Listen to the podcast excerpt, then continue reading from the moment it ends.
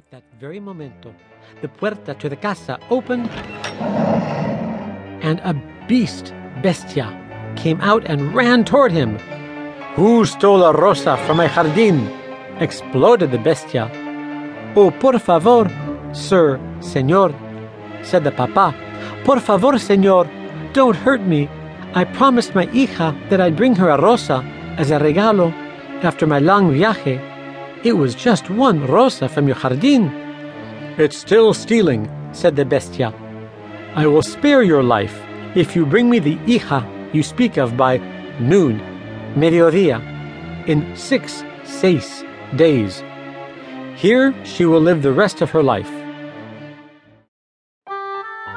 Naturally, the papa was very upset by this request, but he promised to return with Belle at mediodía in seis days.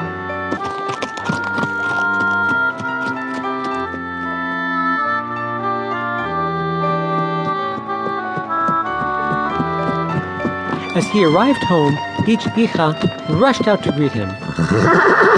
he gave them each the regalo they'd asked for. Each hija was very feliz and shouted, Oh, gracias, papa, gracias. De nada, he replied. But he was still upset because he had to tell Belle about the promise he'd made with the bestia.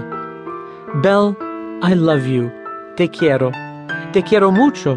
And want you to be feliz. But I must tell you what I have done. Her papa went on to explain what had happened that day and about the promise he had made. He warned her about how ugly, fea, the bestia was. But Belle felt responsible because the rosa was a regalo she requested. So she agreed to go. The days passed quickly until it was time to leave. As Belle and her papa mounted the caballo and rode off, she was very triste to say adios to her sisters.